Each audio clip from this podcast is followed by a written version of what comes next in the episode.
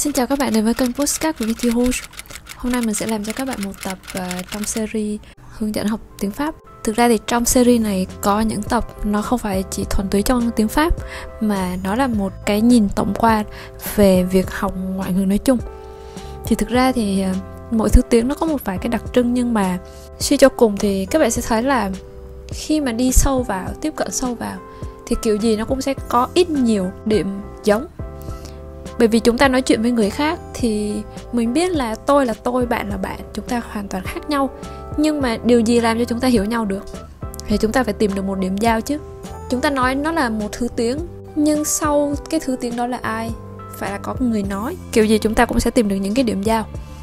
Vì hôm nay mình sẽ làm cho các bạn một tập không thuần túy về tiếng pháp, nhưng nó là một cố gắng mô phỏng về việc là hiểu ngôn ngữ là gì. Các bạn có thể là có năng khiếu.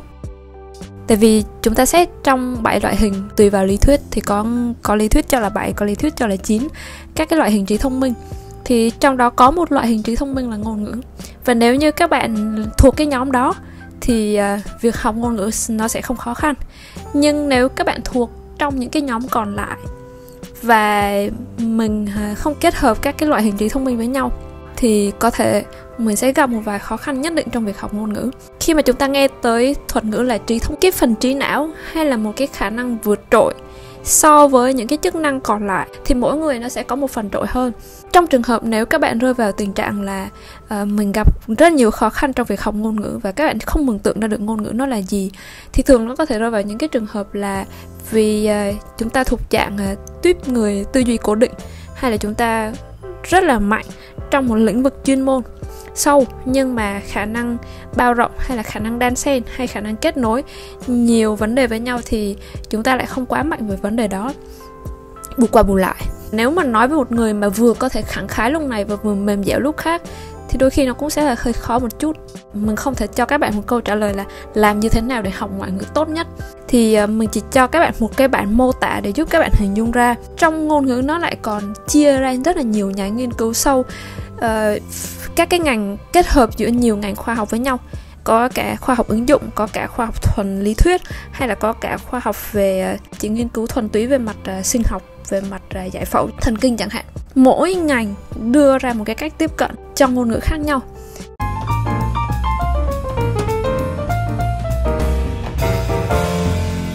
Thì nhìn chung, chúng ta hiểu ngôn ngữ là gì? Ngôn ngữ nó chính là cái mà các bạn đang nghe đây. Cái công cụ đó nó được phát triển trong một cộng đồng. Và nhờ cái cái sự phát triển liên tục trong cái cộng đồng đó, nó được hệ thống và được tạo ra những cái đặc trưng riêng biệt. Vậy thì mình sẽ giải thích cho các bạn là cái quá trình uh, ngôn ngữ nó được hình thành trong một cái cộng đồng là như thế nào? Như chúng ta vừa mới nói ngôn ngữ ban đầu nó là những cái âm thanh mang tính rời rạc.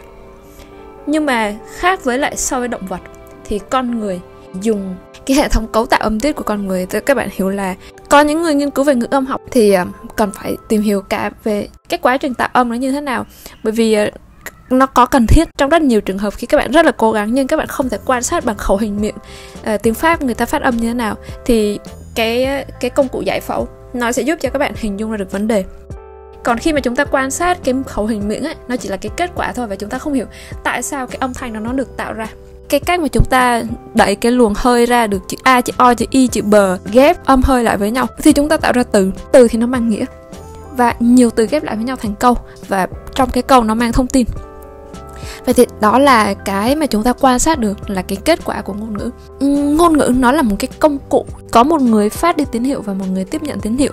Và hai bên à, cùng giải mã cái tín hiệu đó ra Để hiểu và phản hồi lại cho nhau. Trong cái quá trình thực hành, nó sẽ là một cái quá trình vận động từ bên trong cơ thể mình, từ hơi, các cái cơ hay là dây thanh quản cái hoạt động này nó tạo ra câu nhờ cái hoạt động nói liên tục mà chúng ta tạo ra thông tin liên tục và bắt đầu chúng ta hình thành được các cái ý nghĩa sâu xa hơn. Không phải là nghĩa trong một từ nữa mà là những cái ý nghĩa hay là những cái ý nghĩ được nó được sâu chuỗi và nó được uh, được cụ thể hóa hoặc có thể được trừu tượng hóa lên. Và cái kết quả là chúng ta có cái mà chúng ta nghe được, nó là âm thanh, nó là thanh điệu, là lời nói. Và bản thân trong cái lời nói đó, chúng ta tìm được cái ý nghĩa, đó là nội dung. Nhiều cái nội dung kết hợp lại với nhau, liên tục liên tục, từ người, ngày này sang ngày khác. Các bạn tưởng tượng là câu hỏi thứ nhất trả lời, câu hỏi thứ hai trả lời, câu hỏi thứ ba trả lời, câu hỏi thứ tư trả lời, và cứ liên tục như thế. Từ người A sang người B, sang người C, sang người D. Và dần dần nó sẽ hình thành các cái dòng suy nghĩ. Ngôn ngữ nó được lưu giữ qua nhiều hình thức có thể do truyền miệng, hoặc là nếu mà có một số nền văn minh người ta không phát triển về mặt ký tự thì người ta hình tượng, dừng ở mức hình tượng cái cái ngôn ngữ đó lên. Như là tiếng Ai Cập cổ này. Chúng ta quan sát nó dưới dạng nét vẽ, nhưng mà ngôn ngữ nó không phải là một cái mỏ vàng hay nó không phải là một cái bộ dữ liệu mà chỉ được cất trong máy tính, mà nó được phân phối liên tục? Khi chúng ta nói tiếng tiếng việt, chúng ta không nói trong một cái phạm trù nó nằm ở trong từ điển hay trong một cuốn sách nào, mà chúng ta thấy là nó luôn luôn được trao đổi hàng ngày trong bữa cơm cho đến văn phòng làm việc, cho tới một cuộc họp, một cuộc gặp, một bài giảng, từ người a sang người b, từ người a sang một nhóm người, và liên tạo thành một cộng đồng nhỏ, rồi tạo thành một cộng đồng lớn, và tạo thành một thể chế mà trong cái thể chế đó người ta sử dụng một ngôn ngữ một cái thể chế xã hội. Và một cái trường hợp và đặc biệt là ngày nay chúng ta có tiếng Anh nó trở thành một cái ngôn ngữ của toàn cầu. Quay lại lịch sử thì chúng ta thấy có những thời kỳ mà La Mã uh, phủ một cái diện tích gần hết lục địa Á Âu. Thì kéo theo cái quá trình xâm lược đó thì ngôn ngữ tạo ra được những cái dấu ấn. Tuy nhiên là nó quá xa rồi thì các bạn sẽ thấy là mỗi thời đại thì sẽ có một cái ngôn ngữ nó được lên ngôi. Nhưng mà không ai nói được là cái ngôn ngữ đó nó sẽ cố định mãi ở đó. Bởi vì trong cái quá trình phân phối chúng ta còn có quá trình uh, trao đổi và thay đổi cái ngôn ngữ đó nữa.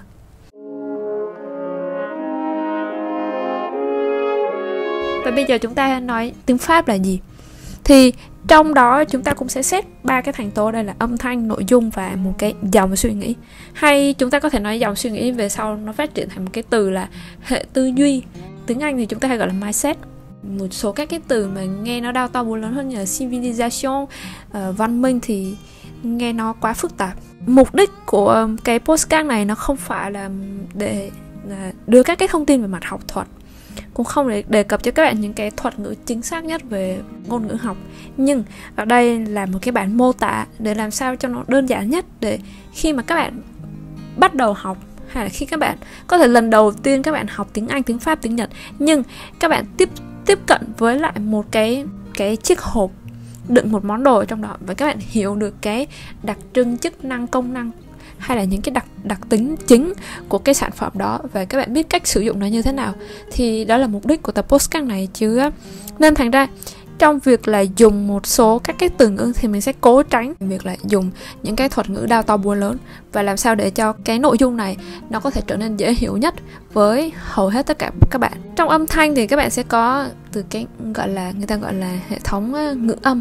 Tức là ví dụ, a, cờ ác, a n an, a t ác thì trong hầu hết các ngôn ngữ chúng ta sẽ bắt đầu dần dần nhìn ra được cái quy luật ghép chữ cái ghép vần vào như vậy. Rồi cái thanh điệu là gì? Cái thanh điệu là mức độ lên xuống của ngôn ngữ. Khi mà các bạn nói và các bạn thử ghi âm lại và cái âm thanh các bạn nó được chuyển thành sóng tọa độ. Đối với mỗi ngôn ngữ các bạn sẽ vẽ được một cái biểu đồ đặc trưng riêng. À, có thể là lên xuống có thể lên cao hơn xuống thấp hơn vì là có người giọng cao, có người giọng thấp. Tuy nhiên là nó sẽ tạo ra được một cái khoảng đặc trưng cho từng ngôn ngữ, và cái đó người ta gọi là thanh điệu. Âm sắc ở đây thì à, khi mà nghe cái giọng như thế nào thì các bạn cảm giác khó chịu, mượt mà, cảm giác nó nhẹ nhàng, cảm giác nó được an ủi, đó. Thì nó tạo ra những cái cảm giác cho người nghe. Vậy thì trong đó nó chính là âm sắc. Chúng ta rút rút lại được là Trong âm thanh thì chúng ta học cái quy luật tạo ra âm thanh, Cái quy luật luân chuyển âm thanh và cái quy luật ghi nhận âm thanh với một cái cảm nhận đặc trưng. Nếu bây giờ nói tiếng việt tức là cách ghép vần này chữ g đi được với chữ gì nè về mặt thanh điệu tức là đọc câu uh, mẹ đi chợ về. Hay là mình đọc mẹ đi chợ vế mẹ đi chợ về đấy thì cái đó chính là cái thanh điệu. Và âm sắc là nói mẹ đi chợ về hay là mẹ đi chợ về. Đó là một cái giọng kiểu tha thiết nhẹ nhàng chẳng hạn thì cái đó chính là âm sắc. Đó là một cái ví dụ cơ bản. Về mặt nội dung, nó có thể là những cái chuyện phím hàng ngày, những cái chuyện chúng ta quan sát hay nhìn thấy được. Chúng ta có thể diễn đạt dưới một cái dạng à, rất phổ thông là câu hỏi, câu trả lời. Và trường hợp cuối cùng nó phức tạp hơn là một cái thông tin chúng ta đã tiếp nhận và phân tích rồi.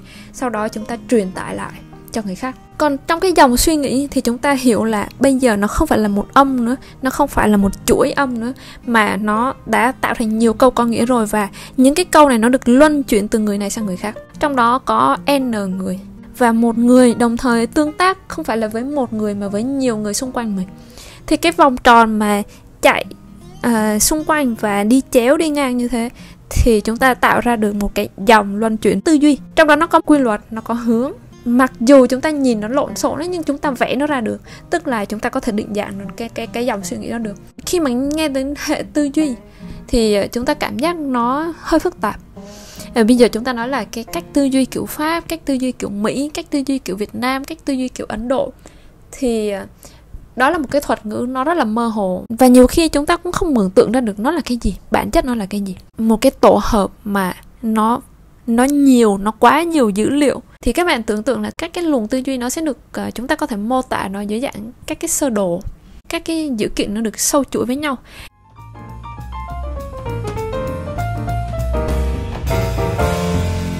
Thì bây giờ mình lấy cho các bạn một cái ví dụ. Thì để chúng ta nhìn ra được cách tạo ra những cái chuỗi suy nghĩ liên tục còn nếu chúng ta xem nó dưới các cái góc độ như là triết học hay là xã hội học hay văn hóa thì nó quá trừu tượng và nó quá phức tạp. Đối với lại một người không có nhu cầu uh, tiếp cận sâu về các cái khái niệm đó mà chúng ta chỉ có nhu cầu ứng dụng hay là hiểu được cách tạo ra cách cấu trúc tư duy là gì. Thì ở đây mình lấy cho các bạn một cái ví dụ uh, vui thôi là hệ tư duy của người ăn thịt. Ở đây chúng ta sẽ thử định hình cái cách suy nghĩ của những người theo hệ ăn thịt là gì. Đó tức là một cái cộng đồng mọi người giao tiếp với nhau và chỉ nói về vấn đề là ăn thịt thịt bò ngon, thịt gà dở. Thịt á, phải ăn với thêm với một chút nước sốt, một chút gia vị, một chút rau củ mới ngon. Thịt ăn không ngon hơn. Thịt ăn buổi sáng ngon, ăn buổi trưa không ngon. Ăn buổi trưa ngon, ăn buổi tối không ngon. Ăn buổi sáng 5 giờ ăn là ngon. 6 giờ ăn là ngon 7 giờ ăn là ngon 8 giờ ăn là ngon. Ăn buổi trưa 10 giờ ăn mới ngon 12 giờ là dở rồi. Ăn buổi tối 19 giờ mới ngon 21 giờ không ngon 20 giờ thì ngon. Đó là mỗi người một cái ý kiến, mỗi người đưa ra một cái chi tiết ở trong đó và họ đang tranh luận với nhau. Nhưng cái cuộc tranh luận đó nó vẫn chưa kết thúc đâu. Bây giờ nói thịt bò ngon, tôi nói thịt bò nướng lên mới ngon. Không phải, luộc mới ngon, hấp ngon hơn. Sông khói ngon, nướng dở, luộc dở thịt mà ăn kèm với đồ ăn, đúng rồi, nhưng mà ăn với rau cải ngon nhất. Không, ăn với tiêu hoặc với gừng. Ăn với cà rốt, không phải, ăn với nước cốt dừa mới ngon. Như vậy, lại tiếp tục tạo ra một cái luồng tranh luận nữa. Cái luồng suy nghĩ đó, cái luồng tranh luận đó, nó sẽ được tiếp tục liên tục liên tục và nó cứ được mở rộng về phía vô hạn. Và đến đó thì mình nghĩ các bạn đã bắt đầu hình dung ra rồi. Chứ nếu nói nữa thì chắc tập postcard này nó có thể dài tới vài trăm phút thì lúc đó chẳng ai nghe nữa rồi tiếp theo là thịt bò pháp mới ngon, nhật không ngon, hàn ngon, mỹ ngon, úc không ngon. Lại một cái luồng tranh cãi và các bạn nhớ dùng mình là trong cái lúc mà một người đưa ra, ở đây nó là một cuộc tranh luận nhưng mà mình chỉ có một giọng thôi thế nên là các bạn hiểu là à hai bên họ đang tranh cãi là cái nào ngon hơn cái nào người mà thích ăn thịt bò pháp mình nói không. Bây giờ anh muốn ăn ngon thì anh phải đến vùng phía bắc. Ừ, không không. Đi xuống vùng phía nam, chỗ mà giáp ranh với thụy sĩ không phải đi xuống nữa cơ, phải xuống đến vùng là giáp tây ban nha. Không, anh đi qua bên kia chúng tôi, đi qua vùng ven biển địa trung hải. Như vậy mọi người lại tiếp tục tranh cãi về việc là thịt bò pháp nhưng ở vùng nào ngon hơn. Rồi lại tiếp tục một cái luồng tranh cãi khác là cái phần thịt nào trên con bò thì nó mới ngon nhỉ? À bây giờ là cái phần lườn này hay là cái phần thịt vai hay là cái phần mà thịt bắp chân hay là cái phần mà thịt gần đuôi thịt mông hay là phần thịt nào mà sát xương sườn mới ngon? À lại một cuộc tranh cãi nữa. Và thế bây giờ nấu với cái cái loại chất đốt nào thì ngon? Này bây giờ nấu bằng điện nữa không? Hay là bằng than hoa? Hay nấu bằng củi ngon hơn chứ? Nấu bằng củi thông hay là củi uh, từ cây gỗ sồi? Không tôi nghĩ là phải xong và lấy lá rồi lá khô rồi xông lên. Không, phải lấy rơm mới ngon. Nhưng mà anh định nấu trong bao lâu thì ngon? Hai phút hai phút thôi, tái tái mới ngon. Không, phải hai giờ nhừ ra mới ngon. Không, hai ngày để khi nào nó ám được mùi thì nó mới ngon. Không, phải hai năm, phải để nấu xong rồi phải cất. Thì các bạn sẽ thấy là cái luồng tranh cãi nó cứ được tiếp tục tiếp tục. Sau đó khi mà chúng ta lấy những cái tổ hợp pháp đấy thì nó sẽ ra một cái tổ hợp. Rồi cái người mà thích ăn theo kiểu bò nhưng mà ăn kiểu uh, kiểu hàn nó sẽ ra một tổ hợp hai. Mà thích ăn theo kiểu là nướng nó sẽ ra một cái tổ hợp ba. Như vậy nó sẽ tạo ra những cái nhóm sở thích và trong đó người ta lại tiếp tục trao đổi n điểm và trong n điểm đó chúng ta đều giống nhau hết.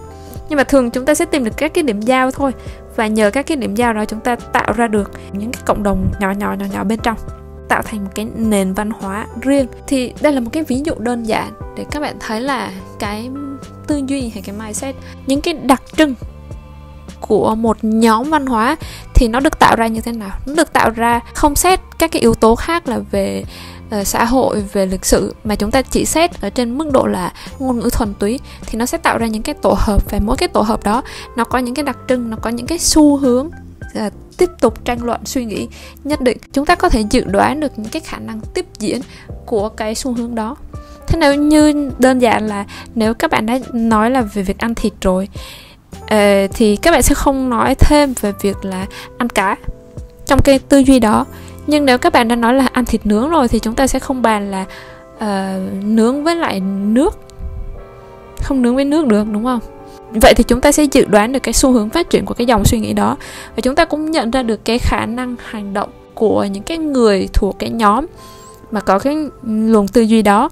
Một cái mô hình đơn giản như vậy thì giúp cho các bạn hiểu như thế nào là tính văn hóa hay tính xã hội trong ngôn ngữ cái điểm chung lớn nhất ở đây là gì? Tất cả những cái người này, tất cả những cái cộng đồng này đều thích ăn thịt. Vậy thì có những cái giá trị mà giữa họ trong cái quá trình tranh cãi, trong cái quá trình trao đổi bằng lời nói, bằng ngôn ngữ, thì có những cái giá trị họ đồng ý chia sẻ với nhau.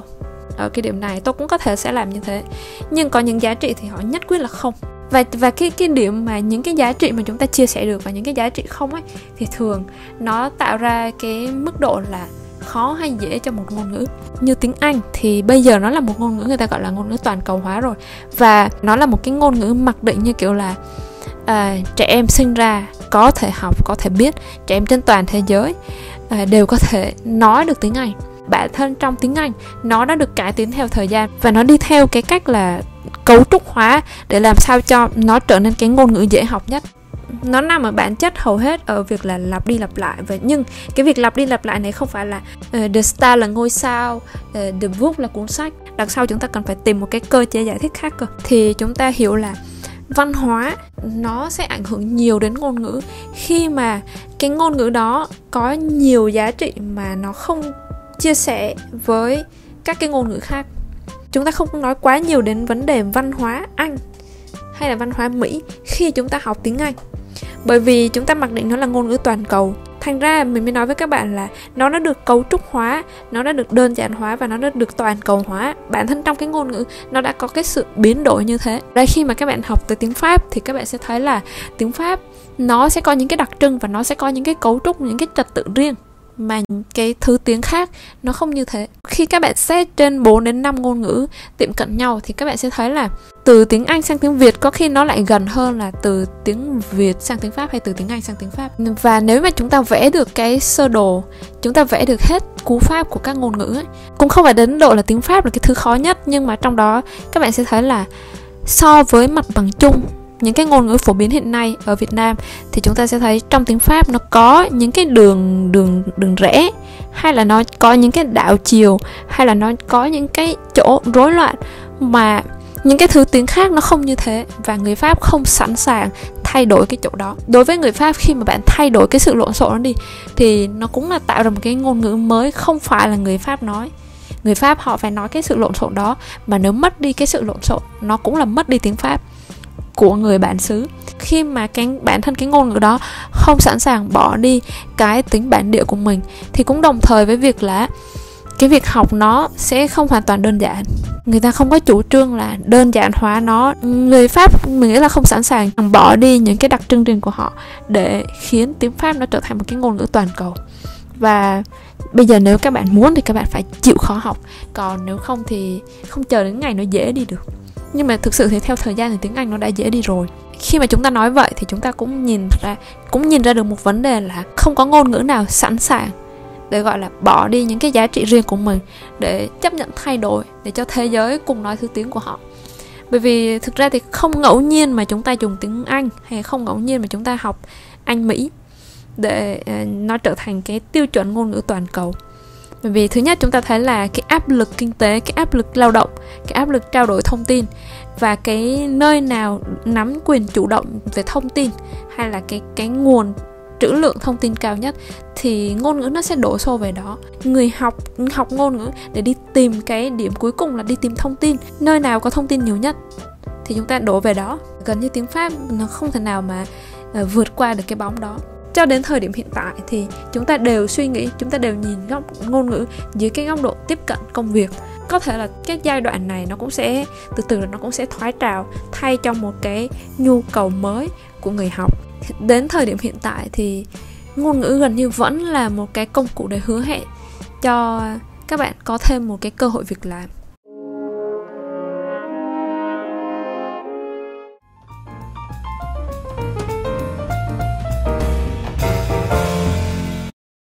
Trưng ở trong cái cú pháp nó là một chuyện.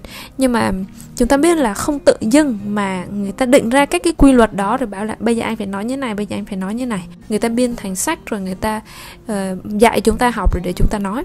Mà thực ra ngôn ngữ được nói trước khi nó được hệ thống hóa và được quy luật hóa. Thì các bạn sẽ thấy là các bạn thấy là cái cách thức và cái cái cái mô típ biến thể của ngôn ngữ nó được đi theo cái sự phát triển của xã hội đó, theo nguồn gốc lịch sử, theo cách dùng. Có những nước dân tộc, có những nước thì ngôn ngữ nó được phát triển mạnh vì cái lịch sử chiến tranh của nó. Nhưng mà như Việt Nam chúng ta thì ngôn ngữ nó lại được phát triển mạnh nhờ cái nền văn minh nông nghiệp. Nhưng mà cũng có những cái nơi mà ngôn ngữ nó được phát triển dựa trên một cái văn hóa chài lưới ven biển. Vậy thì mỗi nơi nó sẽ tạo ra những cái đặc trưng riêng trong cái cách sử dụng ngôn từ. Có những cái phân tích khoa học nói về đặc trưng của một số cái ngôn ngữ nhất định. À, mình nhớ không nhầm một cái bộ là cái châu phi thì người ta nói nhưng mà trong cái ngôn ngữ của họ nó mang tính định vị rất là cao định vị phương hướng. Có những ngôn ngữ như tiếng pháp thì cái hướng định vị thời gian cao. Rồi có những cái ngôn ngữ như là ờ, nó dùng bị động nhiều hơn chủ động. Đồng thời nó phản ánh cái cách thức tư duy và cái nhìn đối với cuộc sống của uh, con người sử dụng cái ngôn ngữ đó. Vậy thì sau đó thì là gì? Các bạn sẽ thấy ngày nay thì chúng ta hay bàn tới một cái vấn đề là bảo tồn ngôn ngữ. Hay là chúng ta lo sợ về cái việc là ngôn ngữ nó bị thay đổi nó bị uh, méo mó nó bị bóp méo đi. Thì chúng ta thấy nó có ba quá trình. Quá trình thứ nhất là ngôn ngữ được tạo ra rồi và nó được duy trì nó được bảo tồn qua các thế hệ. Từ cha mẹ dạy cho con học nói thì đó cũng là một cách bảo tồn ngôn ngữ rồi. Sau đó thì bản thân truyền thông. Truyền thông chính là một công cụ dạy ngôn ngữ. Truyền thông cho chúng ta những cái từ phổ biến. Truyền thông đưa cho chúng ta những cái từ à, chúng ta nghĩ là nó hay hơn những cái từ khác và tạo ra cái xu hướng sử dụng cái ngôn từ đó nhiều hơn. Và cuối cùng là trong trường học sách vở thì chúng ta là người chủ động đi tìm đến cái ngôn ngữ đó để để học nó để cũng là một cách chúng ta đang góp phần vào việc duy trì nó.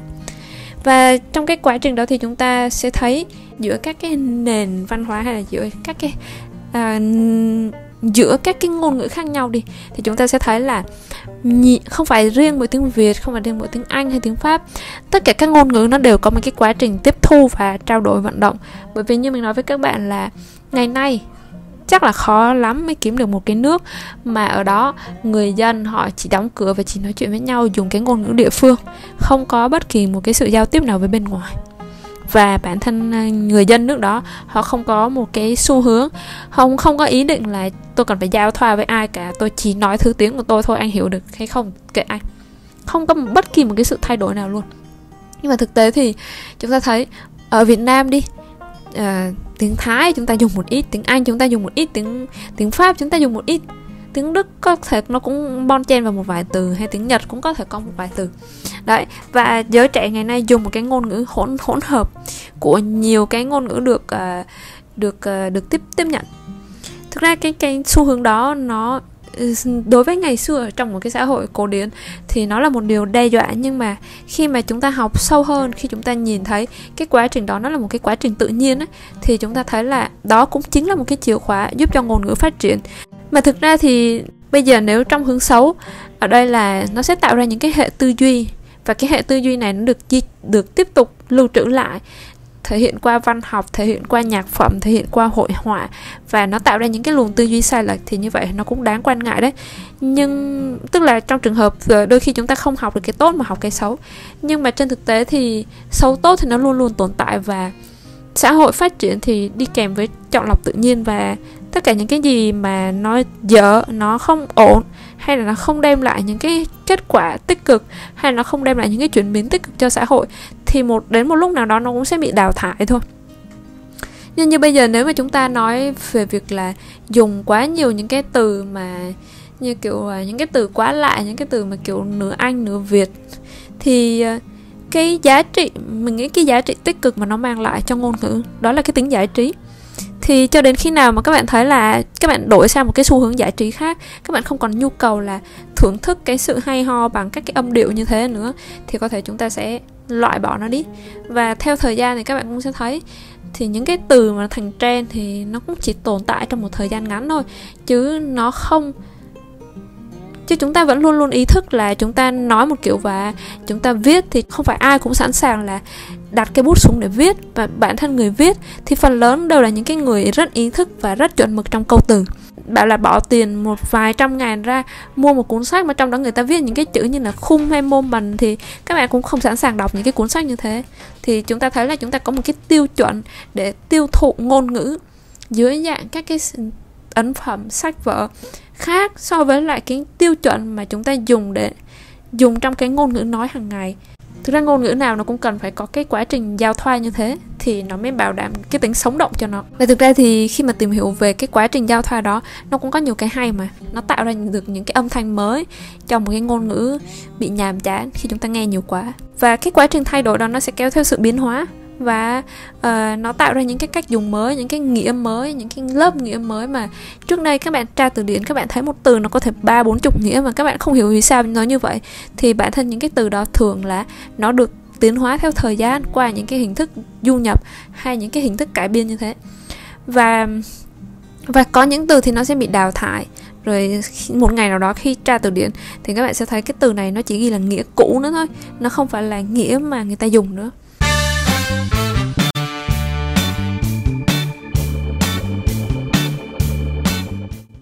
Học ngôn ngữ nếu như mà chúng ta không xét dưới cái góc góc độ ảnh hưởng xã hội xung quanh ấy thì ngôn ngữ nó giống như kiểu là một cái cấu trúc chết vậy. Nó không tìm được cái uh, ứng dụng của nó. Tại vì ứng dụng của nó là liên quan đến việc tương tác. Nếu các bạn học tiếng pháp hay các bạn học một cái ngôn ngữ nào đó chỉ nhằm mục đích nghiên cứu thôi. Nhưng mà khi chúng ta đặt mình vào một cái môi trường ứng dụng là ở đây các bạn sẽ tương tác với người nước ngoài hay là các bạn sẽ nói tiếng pháp với một cái người nước ngoài họ phải cùng một cái tư duy hiểu về ngôn ngữ pháp. Chứ nếu không thì hai bên sẽ không hiểu nhau là đang nói cái gì. À, làm thế nào mà chúng ta phát triển được cho riêng mình một cái hệ ngôn ngữ? Làm thế nào để chúng ta lớn lên được trong một cái ngôn ngữ? Thì khi mà ngôn ngữ xét trên góc độ cá nhân thì bản chất ngôn ngữ là sự lặp lại. Nhưng sự lặp lại này có quy luật. Bởi vậy nên là nếu như các bạn lặp lại mà các bạn không có quy luật thì nó chưa phải là cái tính lập mà uh, não của chúng ta hiểu. Và và vì vậy nên cái quá trình mà lặp lại đó nó không tạo ra hiệu quả. Cái gì chúng ta đưa vào quy luật thì nó đều là thể hiện ở đó là một cái thông điệp ngầm đằng sau là các bạn cần phải lặp đi lặp lại cái này nhiều lần. Và trong ngôn ngữ của chúng tôi những cái này nó lặp đi lặp lại được rất nhiều lần. Và chúng tôi xét trên cái dữ liệu tổng thể của ngôn ngữ và chúng tôi nói với các bạn đây là một quy luật đồng nghĩa với việc là các bạn cần phải dùng lại. Thế thì không chỉ dừng lại ở mỗi đó à, có có nhiều nhà khoa học đã đề xuất một cái thuyết về việc là cấu trúc ngôn ngữ tổng thể tức là nói về một cái khả năng bản thân con người có thể tự hình dung ra được tự cấu trúc hóa được ngôn ngữ lại và nhờ đó họ có thể học từ ngôn ngữ này sang ngôn ngữ khác. Những cái người mà nói được nhiều ngôn ngữ nhưng họ nghiên cứu uh, cái cái quá trình đó luôn cái quá trình làm sao để ngôn ngữ nó có thể được chuyển hóa một cách nhanh nhẹn như thế. Mình nói với các bạn đơn giản nhé ví dụ mình nói tiếng việt là tôi thích nó tiếng anh các bạn nói I like it và tiếng pháp các bạn nói là j'aime ça và ba cái câu đó nó có sự tương đồng nhau. Và nếu như chúng ta đi đến cái kết quả cuối cùng là tìm ra được quy luật cho những cái trường hợp như vậy thì chúng ta cũng giải quyết được một phần ngôn ngữ. Tất nhiên mình có nói với các bạn là một phần thôi không phải tất cả. Nói là những cái tương tác lặp lại mang tính quy luật các bạn định hình một cái tư duy cho mình là à đây là một cái gì đó cố định và tôi cần phải nắm bắt được cái này. Nhưng cái này là một yếu tố biến đổi thì tôi cần phải thả lỏng nó ra. Thì các bạn sẽ thấy là cái quá trình học nó sẽ được uh, nhẹ đi một phần nào thì các bạn bớt đi căng thẳng. Rồi tuy nhiên là ngôn ngữ nó là một cái phép cộng dồn nhiều thao tác đồng nghĩa với việc là không ai có thể gọi là nghĩ trong đầu là mình có thể nói và viết tốt là mình có thể làm được như vậy. Cái kết quả nó không giống như ý nghĩ của chúng ta bởi vì là cái việc phối hợp chúng ta chưa có cái kỹ năng phối hợp chưa có. Khi các bạn đọc cái cái đề đó khi các bạn đọc cái bài viết đó không có nghĩa là các bạn sẽ viết được một bài hay như vậy. Trong cái bài hay đó nó sẽ là phối hợp nhiều cái kỹ năng khác nhau từ uh, việc là chọn từ vựng cảm giác âm đối với những cái câu từ, đối với lại cái cấu trúc này nó đặt vào nghe như thế nào hay nghe như thế nào dở. Chỉ có người học lâu năm, hay là chỉ có những cái người có năng khiếu đặc biệt, hay chỉ có những cái người mà như kiểu người bản xứ, thì có thể họ sẽ cảm được. Cũng có người không cảm được. Vậy thì cái việc phối hợp, cái phép cộng dồn, nhiều thao tác đó với nhau và nó còn mang tính lọc nữa, thì mình sẽ thấy là nó là một cái lý do giải thích vì sao mà khi các bạn học ngôn ngữ, các bạn không thể thấy cái sự tiến bộ trong một thời gian ngắn. Và cái sự tiến bộ đôi khi nó rất mơ hồ. Các bạn nghĩ là mình đã tốt lên nhưng đồng thời cũng không phải. Ngôn ngữ nó là một cái tổ hợp phức tạp như thế. Và nó đòi hỏi các bạn là một cái sự nhuần nhuyễn. Nhiều cơ quan khác nhau trong cơ thể. Và nhiều nguồn kiến thức khác nhau. Thì các bạn sẽ hiểu cái quá trình học ngôn ngữ nó sẽ không nó sẽ không phải là một ngày một ngày hai. Và từ từ thì các bạn bớt được cái áp lực thời gian khi học thì nó cũng là một điều rất quan trọng. Và cuối cùng ấy là uh, bản thân ngôn ngữ nó không phải chỉ là lời nói, không phải chỉ là a cộng b bằng c, không phải chỉ là chủ ngữ, động từ và bộ ngữ, mà trong đó nó có những cái yếu tố liên quan đến cảm xúc, cảm nhận, quan sát. Tức là khi các bạn tương tác với người khác, nếu như các bạn chỉ nhăm nhăm vào việc là à tôi viết rơ thì tôi đi với động từ này, tôi viết chủ ngữ này, tôi viết bộ ngữ này, thì cái quá trình tương tác nó vẫn chưa tạo ra được, mà người kia người ta sẽ phản hồi lại bằng cảm xúc, cảm nhận và bằng những cái nhận xét khác nữa. Chúng ta tập làm quen và tập thích nghi dần với cái sự tương tác phản hồi trở lại. Người nghe họ tiếp nhận thì họ tiếp nhận tất cả một cái tổ hợp như thế.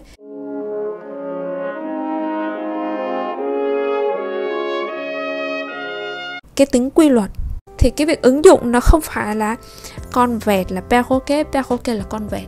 Cái bàn là la table là la table là cái bàn hay là uh, je viens du Việt Nam là tôi đến từ Việt Nam um, ừ, merci là cảm ơn. Merci beaucoup là cảm ơn rất nhiều. Cái việc lặp lại đó nó không phải là cái mục đích cuối cùng và nó cũng không phải là những cái gì mà mình muốn cho các bạn rút ra được sau cái tập này. Khi mà người ta nghiên cứu trẻ em học ngôn ngữ như thế nào nghiên cứu về lĩnh vực khoa học nhận thức thì người ta đã xem thử xem là làm các cái nghiên cứu trong nhiều năm trời cho nhiều trẻ sơ sinh để xem thử là trẻ sơ sinh học ngôn ngữ như thế nào. Người ta mới rút được một điều rằng á là bộ não con người là một cái bộ máy là một cái cỗ máy tính lượng tử. Thì trí tuệ nhân tạo hay những cái ngành về khoa học máy tính thì hiện tại nó là một cái phản ánh về việc là các cái quy luật à, hoạt động của bộ não chúng ta. Người ta nhìn thấy rằng là trẻ con học từ ngữ bằng việc là nó học một từ nó phải phân định được từ sau một thời gian rất là dài sau khi nó nhận diện được một cái từ đó, thì theo thời gian, thì nó sẽ nghe tiếp cái từ đó trong nhiều câu khác nhau và nó sẽ ghi nhận hết tất cả những cái dữ liệu đó.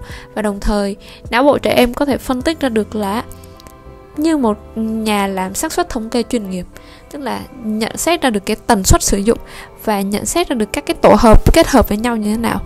Mình lấy ví dụ ở đây như là mẹ đi chợ mua cá, mẹ đi chợ mua cà, mẹ và bố ăn cơm, mẹ và bà ở nhà mẹ bỏ cá vào nồi. Đây là một cái ví dụ rất đơn giản để chúng ta mường tượng được một chút rất nhỏ về cái quá trình mà trẻ em đã nhận thức âm thanh như thế nào. Nhưng mà đó là chính là cách chúng ta học đấy.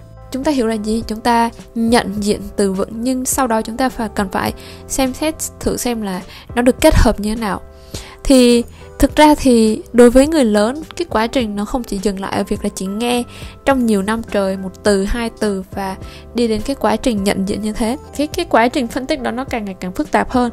Nhưng mà đôi khi chúng ta sẽ tự đánh lừa mình bởi những cái phân tích sai lệch. Bởi vì chúng ta đã có quá nhiều dữ kiện thêm vào đó, chứ không phải chỉ đơn thuần là mẹ đi chợ mua cá.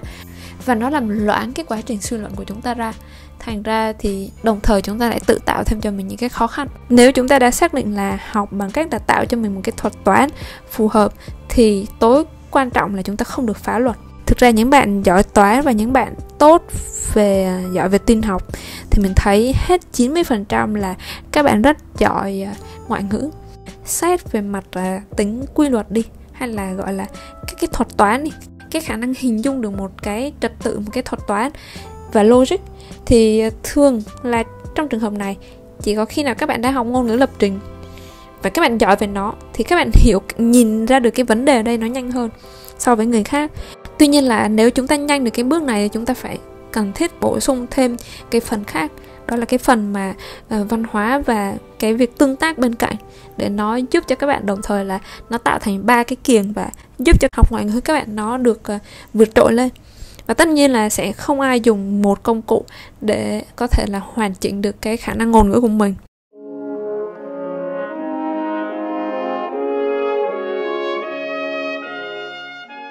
Rất hy vọng rằng là các bạn đã nhìn ra được một chút gì đó trong những cái phân tích mà mình vừa nói.